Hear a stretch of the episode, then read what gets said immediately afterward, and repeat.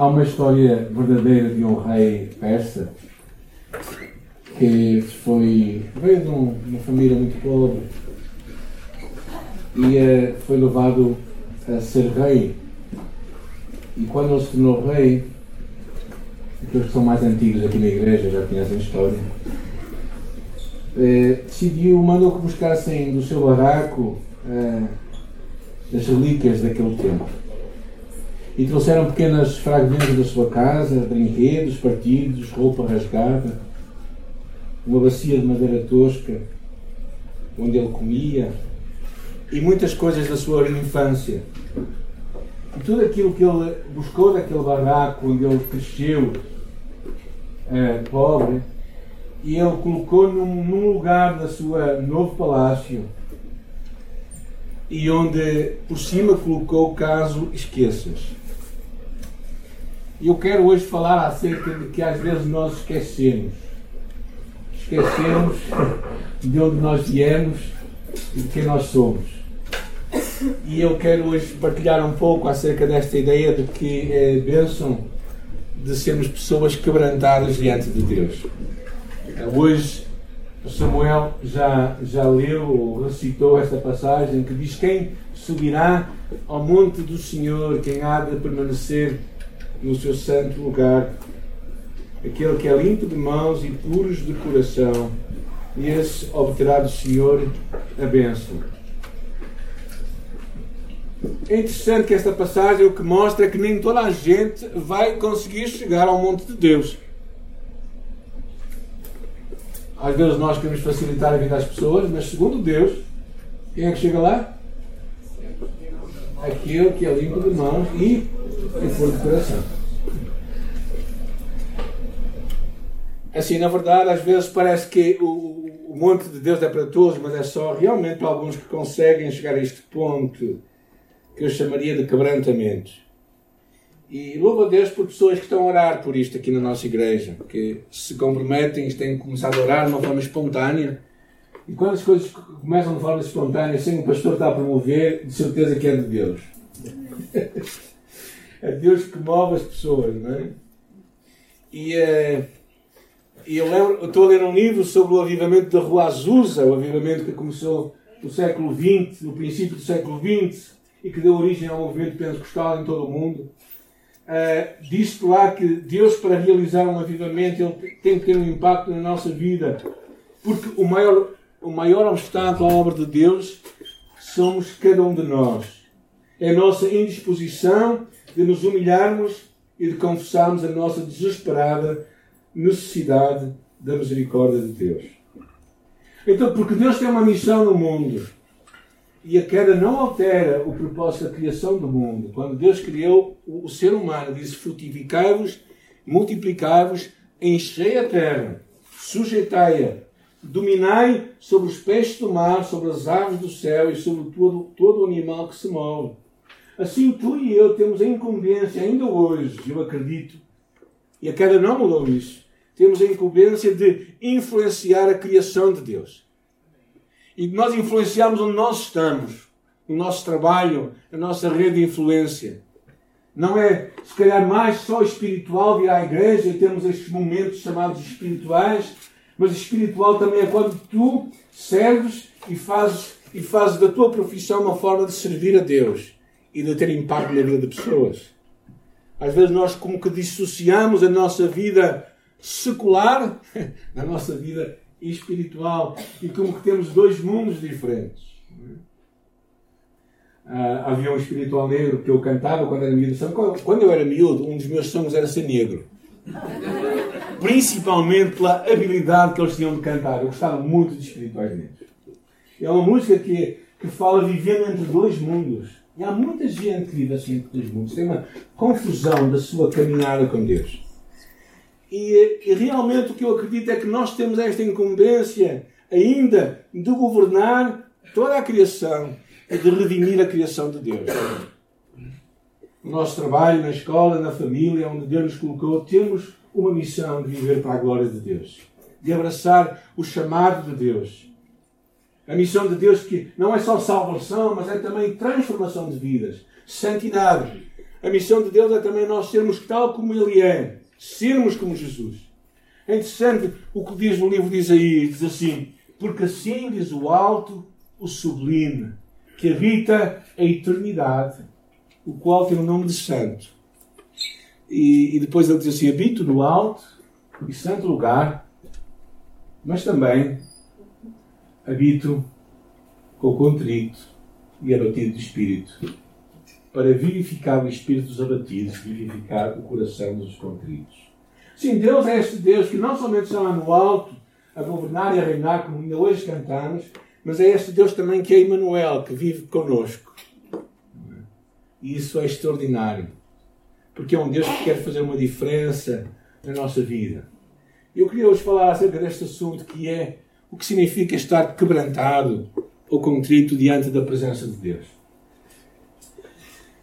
É um homem responsável por um avivamento que aconteceu no Bornéu, uma das ilhas lá da Ásia, em 1973, ele afirmou: Avivamentos não começam com alegria, com toda a gente numa boa, mas começam com corações quebrantados e contritos.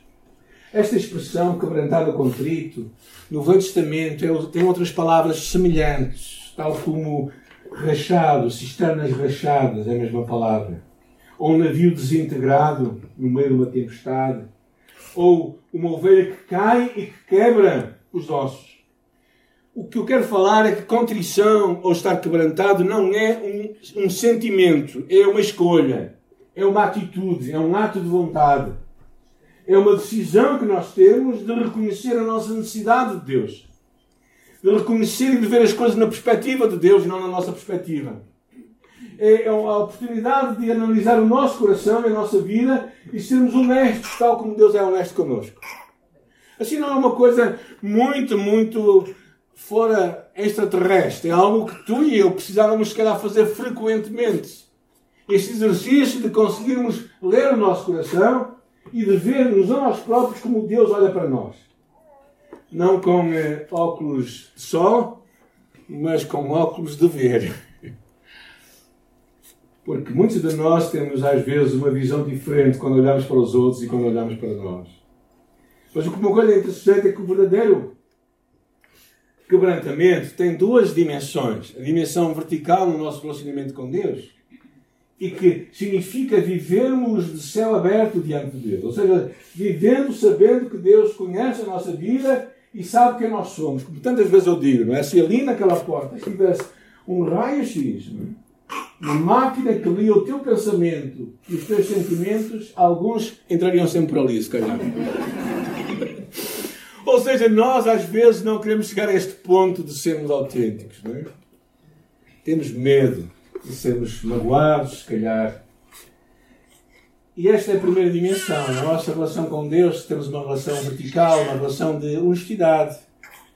Na nossa relação com o nosso próximo, vivemos sem muralhas. Vivemos sem muralhas perante o nosso semelhante. Hoje, cada vez mais fala da de uma das grandes uh, heranças da nossa pandemia é que ainda os relacionamentos estão muito pouco profundos com muita gente. Eu gostaria que nós pensássemos em duas pessoas que a Bíblia fala tão bem para contrastar esta ideia. Um deles chamado David, que todos nós conhecemos, David, em vez de estar na batalha com o seu exército, estava na sua casa. E do terraço da sua casa viu Betsheba, que estava a tomar banho e movido por uma paixão louca, ele adultera com esta mulher. Envia o marido dela para a frente da batalha, onde ele vem a morrer. Uma espiral de pecado e de queda. É? Irresponsabilidade, adultério, homicídio. No entanto, encontrou o perdão de Deus. Entretanto, encontrou um Deus que o amou e um Deus que transformou a sua vida. E ele é chamado na Bíblia o homem segundo o coração de Deus. Escreve tantos poemas, o livro de Salmos, muitos deles são escritos por ele. Ele os escreve mostrando a sua alma e as suas próprias lutas. Por isso, quando falamos em quebrantamento ou estamos contritos, não se fala de sermos pessoas super espirituais ou daquelas que quase nem, as pessoas nem nos podem olhar porque nós temos uma auréola tão grande e tão forte que ofusca os olhos das pessoas. Não. Fala de nós sermos pessoas, basicamente, reconhecem as suas próprias fragilidades. E por outro lado, por contraste, Saul outro rei, o rei Saul. A Saul foi ordenado que ele destruísse os amalequitas e tudo o que eles tinham. Mas ele não obedeceu completamente à ordem de Deus. Ele guardou para si o melhor daquele despojo. E quando o profeta veio ter com ele, ele disse: Eu fiz tudo o que o meu senhor disse. E de repente há uma ovelha que não se cala e mãe. E ele diz assim: Então de quem é esta, este animal que eu ouço ali? Tu não fizeste, que Deus disse. Curioso. Mas ele não mudou o seu coração. Ele ficou orgulhoso. E, e por causa deste orgulho, desta desobediência, aparentemente insignificante, comparado com este pecado pecadão que David fez, cometeu, levava a sério pecados. É? Mesmo assim, David foi o homem segundo o coração de Deus. E Saul foi destronado, porque no seu coração não houve arrependimento. O que nós falamos quando, quando lemos o Salmo 51 que David escreveu. Que sacrifícios agradáveis a Deus são o espírito quebrantado, o coração compungido e contrito, não o desprezarás, ó Deus. David escreveu este salmo depois, no seu período de, de, de lamento, de arrependimento. Ele virou-se para Deus e sabia que Deus não iria recusar um espírito compungido, contrito, quebrantado diante dele. Porque a Bíblia fala que Deus resiste aos soberbos, mas dá graça aos humildes. E David encontrou. Encontrou porque Porque David compreendeu que sermos contritos ou quebrantados é basicamente reconhecermos a nossa fragilidade diante da imensidão e da eternidade de Deus. Reconhecermos que afinal todos nós somos carne, estamos de passagem. Como a Bíblia fala, nós somos como uma flor da erva que nasce, cresce e floresce e logo. Ou como o vento que vem, como a árvore que cresce também e que logo. E essa é uma imagem que mostra a nossa fragilidade, a nossa incapacidade de, de fazer as mudanças que só Deus pode fazer. Então, sumariando de uma forma tão simples, o que é um coração quebrantado? É alguém que sabe quem ele é diante de Deus Todo-Poderoso. É alguém que não tem medo de se aproximar dele. Alguém que se humilha diante de Deus, que escolhe verdadeiramente, como eu costumo dizer, é pensar menos pensar menos sobre si e pensar mais dos outros.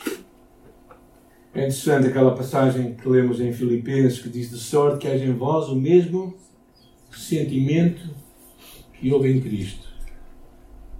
O exemplo não é o pastor, não é ninguém, é Cristo. O grande exemplo é Cristo, ele é completamente uh, irrepreensível, que sendo em forma de Deus, não teve por usurpação ser igual a Deus, mas esvaziou-se a si mesmo, tomou a forma de um escravo, fez-se semelhante aos homens. Na forma de homem, humilhou-se a si mesmo e foi obediente até à morte e morte de cruz. Ser discípulo deste Jesus é abraçar o mesmo propósito de vida que ele teve. Verdadeiramente é sermos corajosos para abraçar um projeto de vida que é tão contracultural. Quais são, por isso, os inimigos do quebrantamento? Três coisas que eu estava a pensar. A primeira delas, uma vida de correria. Uma vida em que nós não paramos para refletir, para lamentar, para pensar, para nos arrependermos. Uma vida em que nós não conseguimos reservar uma hora, de tempos a tempos, reservar um período alargado de tempo para fazermos uma, uma análise ao nosso próprio coração percebermos como é que nós estamos, não é? Estamos a correr sempre. E uh, esta vida de correria traz-nos uma ilusão de que as nossas conquistas são aquilo que nós somos e não é bem assim. Não é nada assim. Entramos num modo automático em que não, não paramos para pensar, para nos arrependermos. Qual foi a última vez que tu lamentaste verdadeiramente os teus pecados? Qual foi a última vez em que tu choraste verdadeiramente na presença de Deus? Não tenho tempo. Alguns estão a pensar, eu não tenho a vida de pastor. Sabem que é um desafio tão grande para mim, todos os dias, encontrar-me com Deus. É um desafio diário para mim. Sei que a gente mais tem um, um, automático mais espiritual do que eu. Mas o meu automático é começar a fazer coisas sem me encontrar com Deus. Então eu tenho que me disciplinar para isso. A segunda coisa que eu acho que é um grande inimigo é uma cultura individualista e baseada no conforto.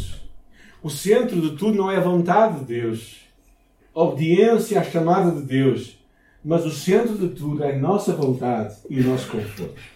Somos nós interessamos. Por isso é que algumas religiões crescem tanto, porque alimentam o ego das pessoas. Não alimentam a glória de Deus, alimentam a glória do homem. E eu acho que a proposta de Jesus é uma proposta completamente diferente. Nós vivemos para a glória de Deus para mostrar este Deus que está escondido e trazer glória para Ele. Para que Ele cresça e que nós diminuamos. É um projeto tão contracultural que a Bíblia fala. E por isso eu falo que um dos outros inimigos é, é o modelo que nós temos. Um modelo, modelo de, de um sucesso humano versus um sucesso divino. Muito baseado na aparência, em nós parecermos e não necessariamente sermos. E sabemos o que normalmente acontece. É? Zangam-se as comadres, descobrem-se as verdades.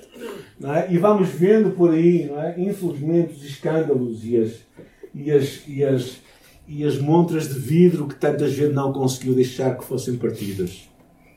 Infelizmente, é, não percebemos isso. E esta ideia de que nós vivemos tantas vezes para os outros parecermos alguma coisa e verdadeiramente não estamos tão interessados em sermos o que Deus quer que nós sejamos. A contracultura cristã afirma assim: qualquer que a si mesmo se exalta será humilhado, e qualquer que a si mesmo se humilha será exaltado. É uma ordem completamente diferente, gente. Para nós sermos cristãos, às vezes parece que quase temos que viver uma, uma contra-informação. Porquê? Porque o projeto de vida de Jesus é um projeto em que a glória passa por, por humildade, passa pelo serviço, passa por pensarmos nos outros e não pensarmos em nós. É, verdadeiramente é uma contracultura cristã. O, o John Stott, tão sabiamente, chamou ao seu, ao seu comentário do Sermão da Montanha contracultura cristã. Que é realmente o que isto é. É uma cultura completamente diferente. Na verdade, a pergunta é tantas vezes: qual é o nosso auditório? Deus ou os homens. Isso fez-me pensar quando eu estava a preparar a mensagem. Isso fez-me pensar quando eu estava a fazer um checklist na minha vida própria e perceber como tantas vezes sou tendo, tendo a, a viver uma vida de orgulho, de comparação com os outros e achar que tenho razão. Como tantas vezes eu eu sou rápido em pensar mal dos outros, mas lento a pensar, a analisar nos meus próprios erros. E é, na verdade, quando nós lemos isto, percebemos que por trás de tudo isto está uma, uma compreensão do Evangelho que diz que Deus resiste àqueles que são soberbos, mas dá graça aos humildes. E este, este versículo é muito poderoso, porque há, há pessoas que pela sua incapacidade de se humilharem diante de Deus, nunca chegam a ser detentores das maiores bênçãos de Deus que Deus tem para eles. Há pessoas que se privam de, do melhor de Deus para a sua vida porque não chegam a um ponto de, de humildade, de reconhecimento. Mas sempre lutam com questões como a, imagem própria, como a defesa própria. Porquê é que é importante nós sermos pessoas uh, humildes ou quebrantadas? Primeira coisa é esta convicção que Deus está perto daqueles que são quebrantados. Já falámos de Tiago, mas Salmos diz assim: Perto está o Senhor dos que têm o coração quebrantado e salva os de espírito oprimido. Então, o que estamos aqui a falar é, é termos uma atitude de, de reconhecimento da nossa própria posição. Imagina que imagina que tu estás a trabalhar numa, numa multinacional com, com milhares de empregados e de repente te cruzas com o CEO da companhia. É? E certamente não vais tratar da mesma forma que tratas o teu colega de trabalho certamente vais, vais perceber quem tu és e quem Ele é. Quando nós pensamos no nosso relacionamento com Deus, nós precisamos continuamente de nos, não nos esquecermos de quem nós somos verdadeiramente. Daquela, daquele quarto de lembranças, como aquele rei persa tinha. E percebermos quem nós éramos sem Cristo. E lembrarmos aquilo. E tomarmos a nossa posição. Por isso é que Deus está perto daqueles que têm um coração quebrantado e salva os de espírito oprimido porque ele resiste aos soberbos, vai dar graça aos humildes. Muitos de nós, com o tempo sermos cristãos, deixamos de ser alcançáveis por Deus. Muitas vezes vivemos uma vida cristã irrefletida. Vivemos como que varas independentes da videira. E esquecemos que sem Ele nada podemos fazer. Jesus afirmou também que felizes e entre os felizes ou bem-aventurados os pobres de espírito, porque deles é o reino dos céus. Há pessoas que, pela sua atitude, mostram que o reino dos céus não é o seu reino.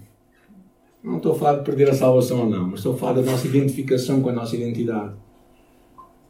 E nós nos temos que identificar com o reino dos céus, com o Rei que sendo o resto no homem, se humilhou e tomou a sua cruz por amor de ti.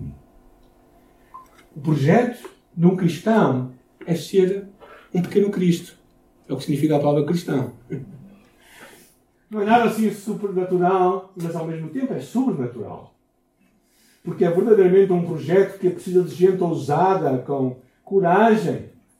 Ser cristão não é de gente de gente que, não, que, que é muito malzinha, não. É de gente corajosa que abraça a cruz para seguir Jesus Cristo.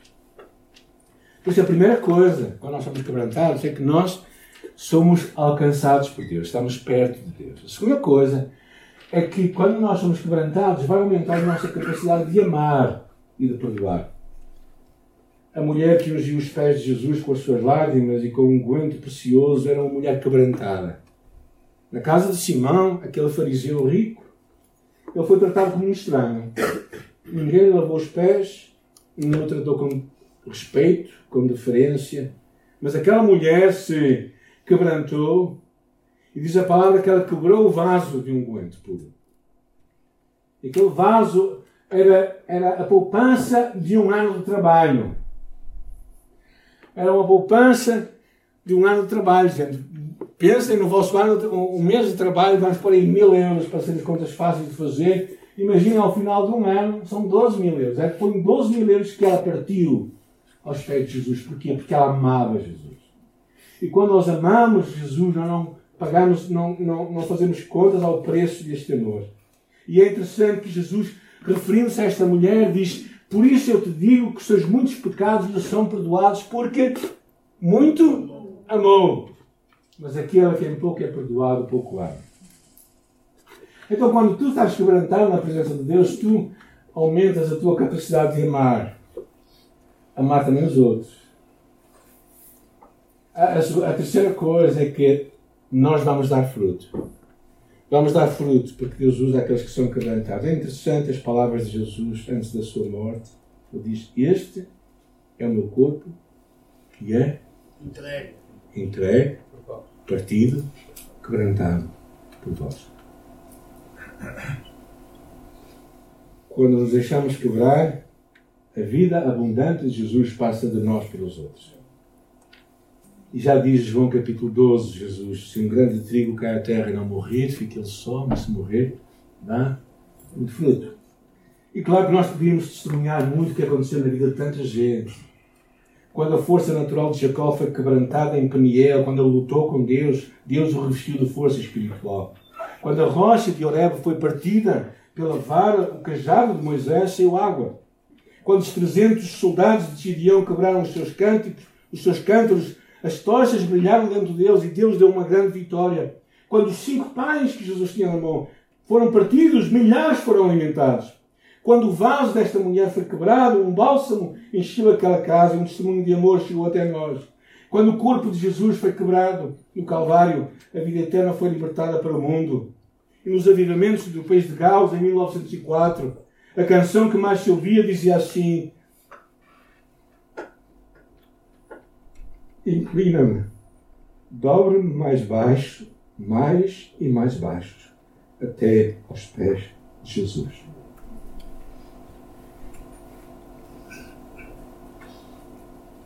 Quando chegamos ao fim de nós próprios, começa a abundância da cruz de Cristo. Por isso é que o apóstolo Paulo experimentou também isto quando ele estava numa altura aflito, com uma doença no corpo, quando ele estava aflito com aquele, aquele espinho que ele tinha na carne. Deus lhe responde assim: A minha graça te basta, porque o meu poder se aperfeiçoa na fraqueza. E depois ele diz uma coisa assim, completamente passada, é? De boa vontade, pois me gloriarei nas minhas fraquezas, para que a mim habite o poder de Cristo. Isto é que é um Evangelho. Um Evangelho que, quando se, quando se esvazia de nós, se enche de Deus. Já repararam que nada pode estar cheio de duas coisas ao mesmo tempo? É este. Este copo está, está quase cheio de água. É? Depois vai ficar cheio de água. E há muitos de nós que queremos estar cheios de Deus e cheios de nós. É impossível. E às vezes, chegar a este ponto é uma altura em que nós vemos a suficiência da cruz de Cristo. Lembro-me de uma altura em que eu estava vivendo muito, debaixo de muito stress e ansiedade e, uh, e estava a tentar lutar com as minhas próprias forças, com os meus próprios recursos. E, e eu tive parar uma vez e dizer: Deus, eu já não consigo mais, mas tu podes todas as coisas. Então, por onde é que começamos? E estamos já nesta fase final. Primeiro, tem um desejo de Deus. Procura conhecer Deus tal qual Ele é. Vivendo no meio de um povo alheio a Deus, o profeta Isaías diz: Sai de mim que eu vou morrer, porque os meus olhos viram o Senhor. Isaías viu a Deus e entendeu quem ele era e como ele precisava de Deus. Se virmos a Deus tal como Deus é, vamos fazer possivelmente mais a oração do publicano e menos a oração do fariseu que dizia: Tem misericórdia de mim, ó Deus. Como o apóstolo Paulo também dizia, em Colossenses, buscai as coisas que são de cima, onde Cristo está sentado à destra de Deus. Pensai nas coisas que são de cima e não nas que são da terra. Ou seja, dedica tempo. Cria em ti um desejo por Deus. Tu, quando acordas, quando eu acordo, é? há pessoas que só acordam muito mais tarde no dia, não é? Mas pronto, quando tu acordas, a primeira coisa que tu devias buscar era Deus. Era parar e buscar este Deus. Ter um desejo de Deus no teu coração, alimentar esse desejo de Deus mais do que qualquer outra coisa. Sabem? A refeição que eu mais gosto no dia é o pequeno almoço. Aquela, aquela, agora, quando eu quero fazer jejum, a primeira coisa que eu faço é cortar o pequeno almoço. Porque me custa muito. E, e, e, e quando eu, eu, sinto aquele desejo de pequeno almoço, é né, como que eu dissesse: Senhor, eu tenho um desejo de ti. Segunda coisa é reconhecer as nossas necessidades espirituais. Quando nos quebrantamos, não vamos culpar os outros das nossas faltas, mas vamos assumir a nossa responsabilidade. Quando vemos Deus por quem Ele é, não ficamos cientes dos outros, ficamos cientes do nosso próprio pecado. Quando Pedro, no livro em Cristo nós falamos sobre isso, quando Pedro viu a Jesus, ele disse assim: Ai de mim, que sou um homem casado com uma mulher pecadora. Foi isso que ele disse? Ai de mim que eu sou pecador. Quando tu encontras Deus, tu não vais pensar nos outros. Tu vais, ter, vais pensar em ti. E finalmente, a terceira coisa que eu quero que nós abraçamos a vontade de Deus, mesmo que não seja a nossa vontade. Em última análise, é uma questão de controle. Quem tem o poder sobre a minha vida? Quem a controla? Somos nós ou é Deus? Tal como no Getsemane, Jesus, orando ao Pai, e um pouco mais adiante, postou-se com os rostos em terra e orou: Meu Pai, se for possível, afasta de mim este cálice. Mas não seja o que eu quero, mas o que tu queres. É por isso que tão repetidamente temos que fazer a oração do Pai Nosso: Venha o teu reino, seja feita a tua vontade. Na terra, como é feita no céu. Falamos isso há duas semanas. E assim como um cavalo domado passa pela obediência e se quebra perante a ordem do seu dono, igualmente nós nos temos que quebrantar diante do Senhor. Porquê? Porque, bem-aventurados os pobres de espírito, porque deles é o reino dos céus. Se tu és o reino dos céus, não tens outro caminho a não ser ser um pobre de espírito, um quebrantado de coração. Alguém que se humilha diante de Deus. E nesta manhã eu quero encorajar a podermos orar juntos, a podermos entregar a nossa vida a Jesus, a podermos dizer a Deus: Deus, eu sou um quebrantado do coração, sou alguém que quero estar a ouvir a tua voz, estar a responder ao teu amor. Eu preciso de ti nesta manhã, Senhor. Eu preciso tanto de ti. E eu quero te convidar verdadeiramente a pedir isto ao Senhor nosso Deus, a pedir para que Ele possa encher a tua vida da sua presença e possa tornar-se verdadeiramente o teu Senhor, aquele que vai mudar tudo o que tu pensas e tudo o que tu desejas, colocar em ti os desejos do seu coração, para que tu possas viver o seu propósito para a vida, para que tu possas cumprir a sua chamada abraçar a sua missão e verdadeiramente seja a alegria do Pai. O Deus que está lá em cima e que olha para a terra e tem prazer em ti. E te diz, como disse de Jó, ali está o meu servo. Antônio, Paulo, Maria, Josefina. Ali estão os meus filhos amados, em quem eu tenho prazer. Eu te quero convidar a abraçar isto de Deus para a tua vida. Abraçares um projeto de vida que é o projeto de Jesus. É um projeto de, de amor a Ele acima de tudo. E quando tu deixas que. Quando tu te humilhas diante de Deus, quando tu te deixas quebrantar diante de Deus, o aroma, a fragrância, a beleza de Jesus vai mostrar. Senhor, eu oro, Pai, por mim, porque preciso tanto, tanto de me lembrar a cada dia de ser humilde da Tua presença, de amar tudo que eu tenho com tudo que eu sou, dar-te o primeiro lugar em minha vida, Senhor. Te agradeço por Tua palavra, Senhor, e oro que seja ela e não sou eu, és Tu teu Espírito Santo fala em nós, através de nós, no nome do Senhor, para abençoar também, sermos bênção para outros e para levar a tua glória para as nações, para tocar a nossa família, com quem nós vivemos, para os abençoar, para dar exemplo aos nossos filhos, que precisam de exemplos bons, aos nossos netos, tocar aqueles que estão a viver vidas também perdidas, Senhor, que nós possamos ser bênção para eles. Senhor, obrigado porque Jesus teve que tomar uma cruz para que nós pudéssemos ser ganhos para Ti. E tantas vezes nós queremos evitá-lo não dar Muito obrigado, Jesus, pela Tua palavra nesta manhã. Nos entregamos a Ti, pedimos que Tu nos fales e nos ajudes a a conhecer-te e a conhecer os teus propósitos para nós. Amém. Amém.